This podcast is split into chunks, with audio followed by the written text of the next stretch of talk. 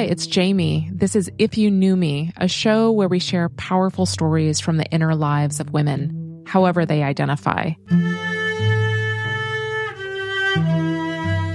These are first person stories about topics that women rarely share, even with their closest friends. This week, we have our first ever Where She Is Now episode. We're going back to a woman who previously told her story on our podcast and talking with her about what has happened in her life since she shared her story on the show. It feels most appropriate that our first Where She Is Now episode is with Brynda Vandenberg, the woman who was our first ever podcast guest. Her original episode was entitled Motherless Mother. I can't wait to share Brenda's update with you. Before we dive in, I want to share that we have a goal of reaching 200 show supporters by the end of 2023. I would love you, dear listener, to be one of them. It's just a few bucks a month, and you get super cool extras like upcoming merchandise discounts, behind the scenes extras, and the ability to submit ideas for show guests. And if you become a podcast patron before March 1st of this year, you will get a free If You Knew Me coffee mug. There's a photo of the custom mug on our blog and also up on Patreon, so you can check it out. Just go to patreon.com slash if you knew me and sign up before March 1st for your thank you gift. Okay, so this week we are going back. Brynda Vandenberg told her story on our podcast almost exactly one year ago. You can listen to her original story. It's episode number one of the show. I'd recommend doing that, but you don't need to listen to that story to follow this episode. Brenda's original story was about losing her mom when she was just two years old. She grew up in India, then moved to Singapore, and eventually she landed in the Netherlands. Her story is about how she was raised in the absence of her mother, about lifelong grief, and how losing her mom influences how she raises her own kids.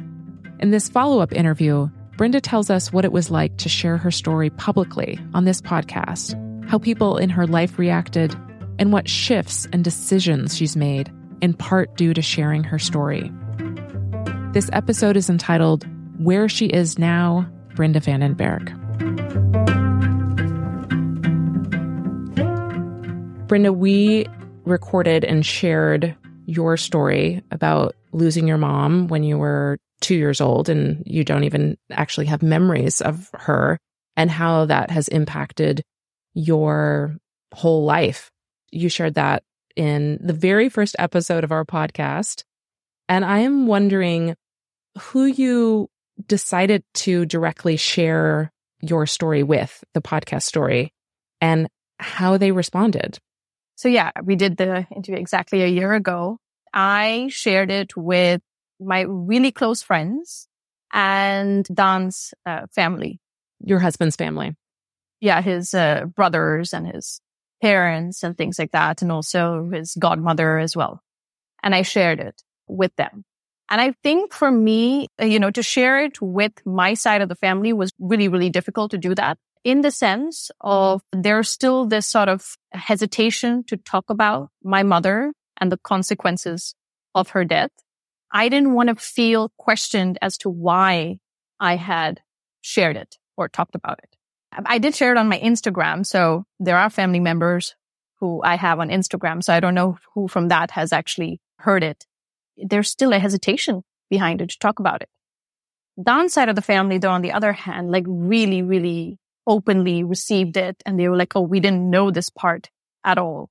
And it was just so interesting to get a better insight into you and your emotions behind certain things uh, as well.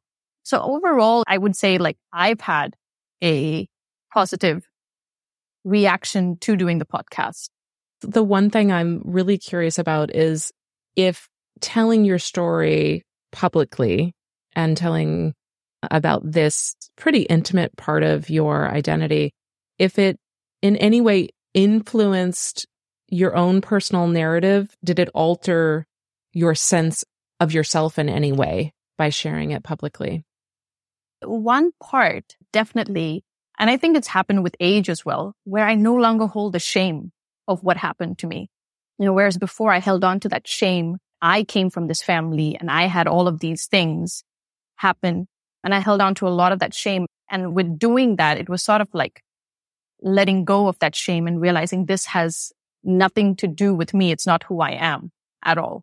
Uh, and I think that was probably the biggest realization and coming into for me and going forward, like going through this year, I totally felt like I'm just not shameful of what my life and how it went and even sharing it and talking about it because that's the whole thing in the culture that I grew up in. You don't talk about these things. You don't air out your dirty laundry, one might say, because then you're bringing shame to the family.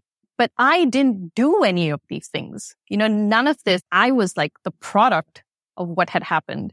And, you know, I don't feel like why I should be carrying that burden with me. So mm-hmm.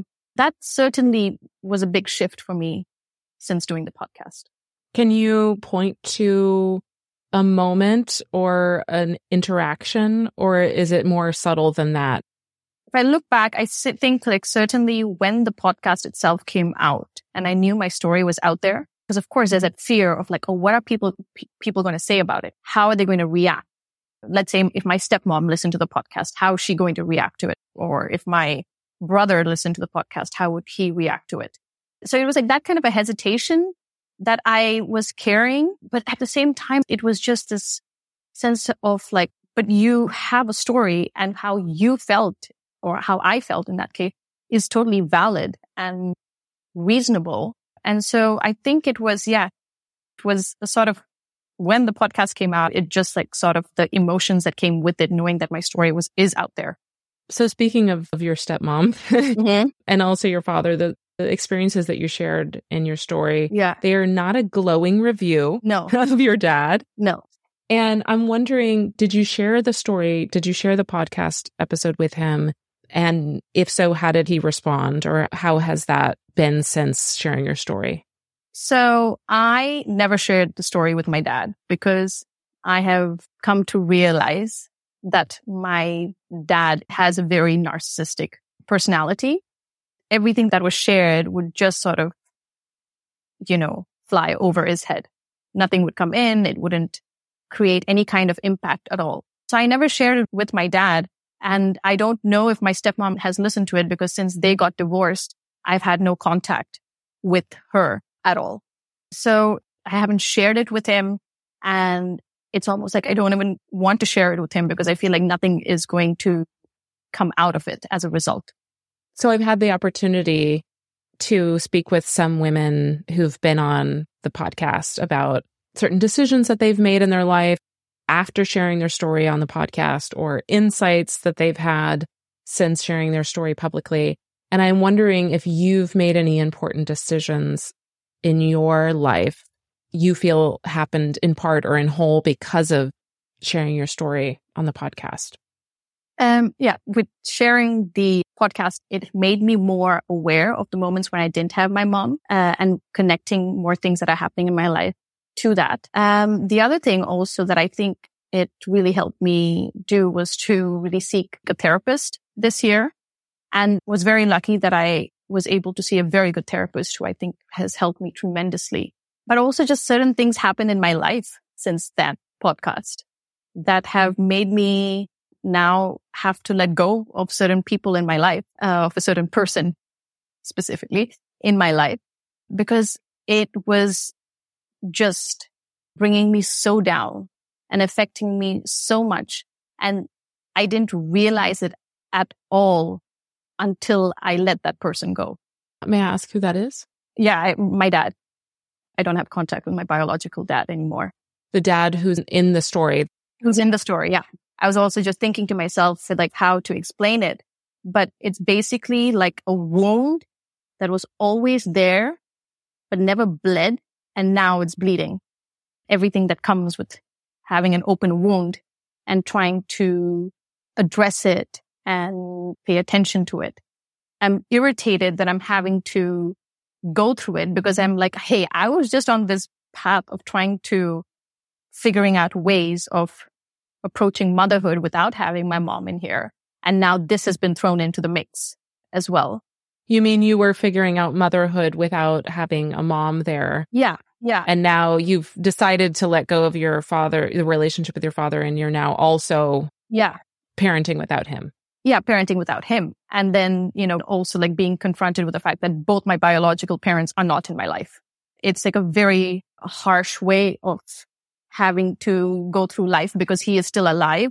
I don't know. Maybe I will get in contact with him at some point, but this year I had had to take the decision of not uh, having any contact with him.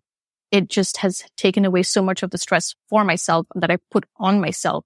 And it was stress that I didn't realize that even existed within me. And I didn't see this coming. I didn't expect it at all because it's, of course, with my dad, as much as I am aware there was a lot of negligence on his part growing up, becoming a mother and being an adult and everything, I thought, okay, you know what? We can go past that and just try to sort of be mature adults, let's just say, and move forward, you know, do the best that we can right now. Unfortunately, in his case, he's not able to do what he needs to do to be the father that I need and I want, yeah, in my life. And how did that go um, between you and your dad, the actual breaking contact? Were you direct with him about that, or did you just kind of stop talking? Uh, it was like a, a mixture of both, where it actually just started off with me just saying, you know what, I just need distance and space from you because of what you're doing. I cannot talk to you. And this happened during, let's say, over the summer, or during we had gone away on our holiday together as just a, the four of us as a family. And I said, I just can, I just need the space and I'm not going to be able to talk to you. Certainly while I'm vacation, don't expect any contact. And then it just sort of stopped. Like I just felt like I don't want to reach out. I don't want to try. I don't have that space in my life right now. All my energy that I have, I really just want to keep and preserve for the people who are really, really important in my life. So certainly my kids. Again, I did not realize how much it was affecting me as a mother towards them because there was this constant stress of having this relationship and this person who wasn't really living up to what I wanted my father to be. Speaking of the people who you do want to give energy to, mm-hmm. what has happened in your relationship with your husband and with your children since sharing your story?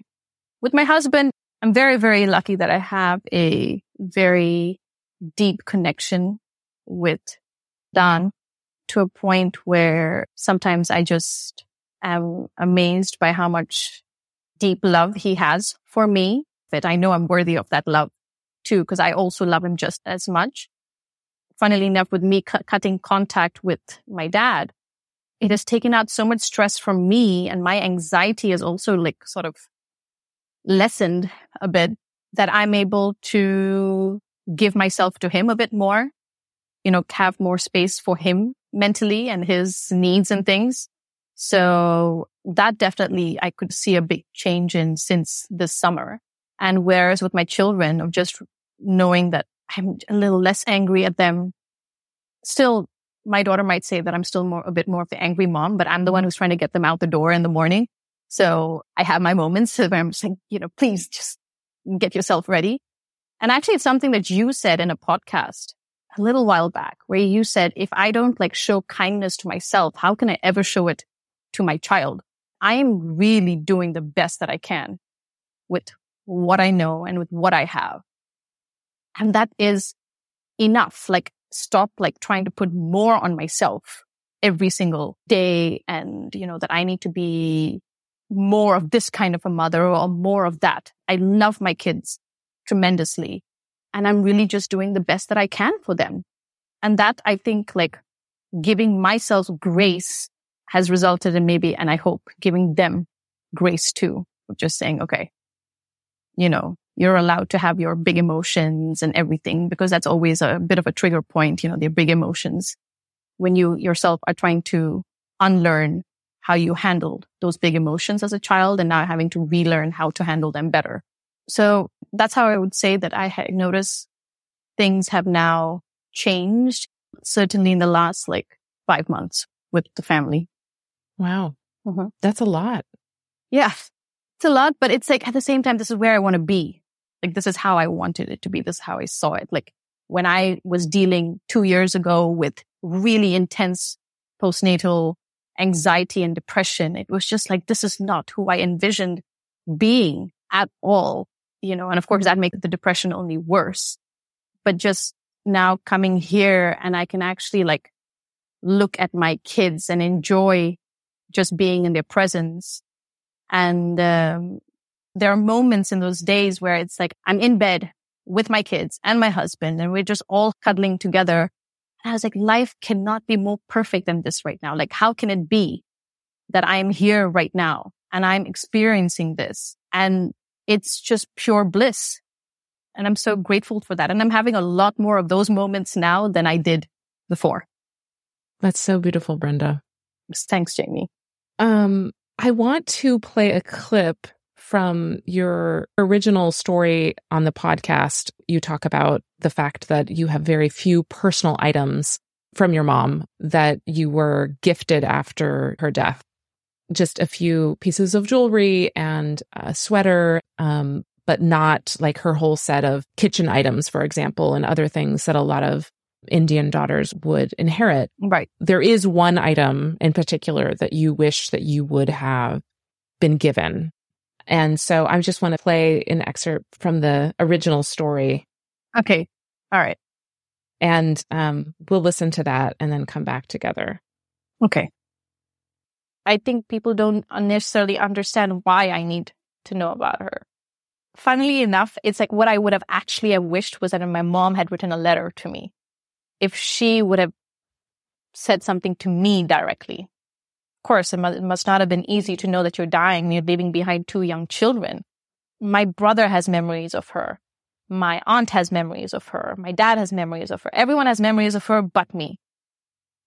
So you wish that you would have a letter from your mom. Is that still true for you?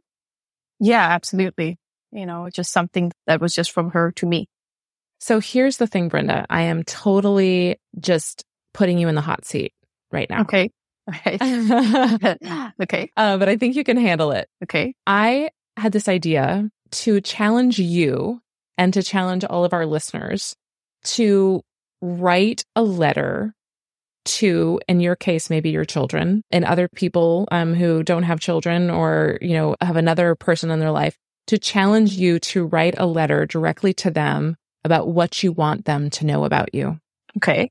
To actually write a letter uh-huh. and to report back.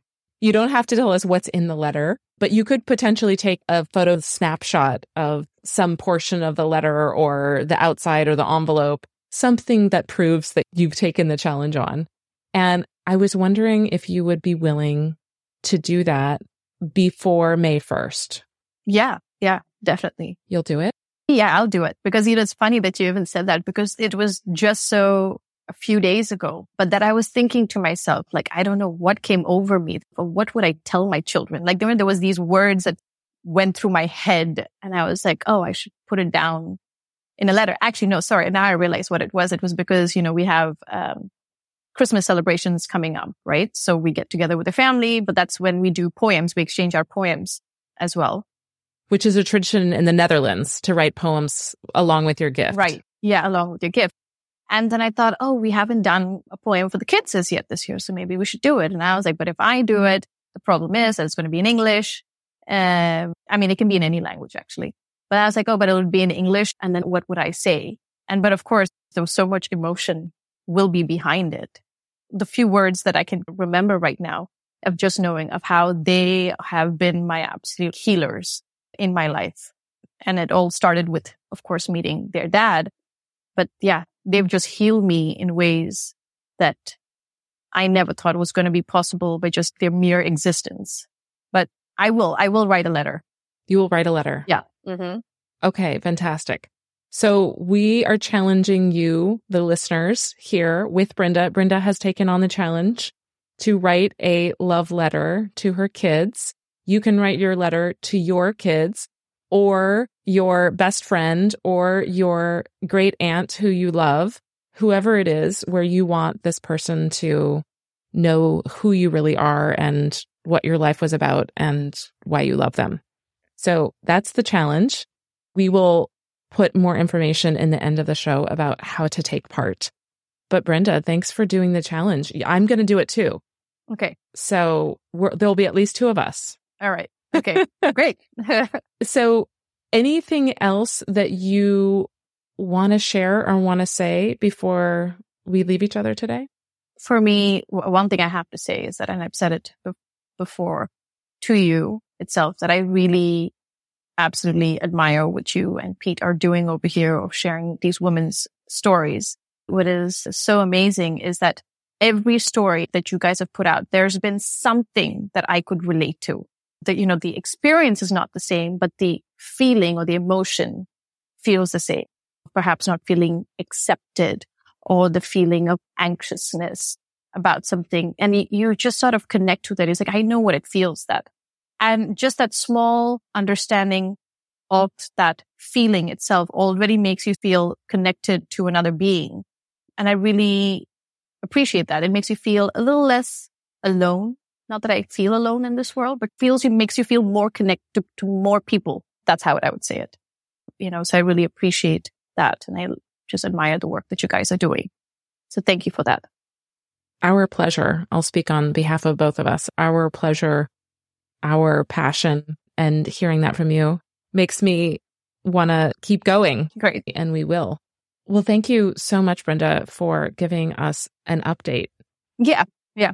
Thank you for checking in.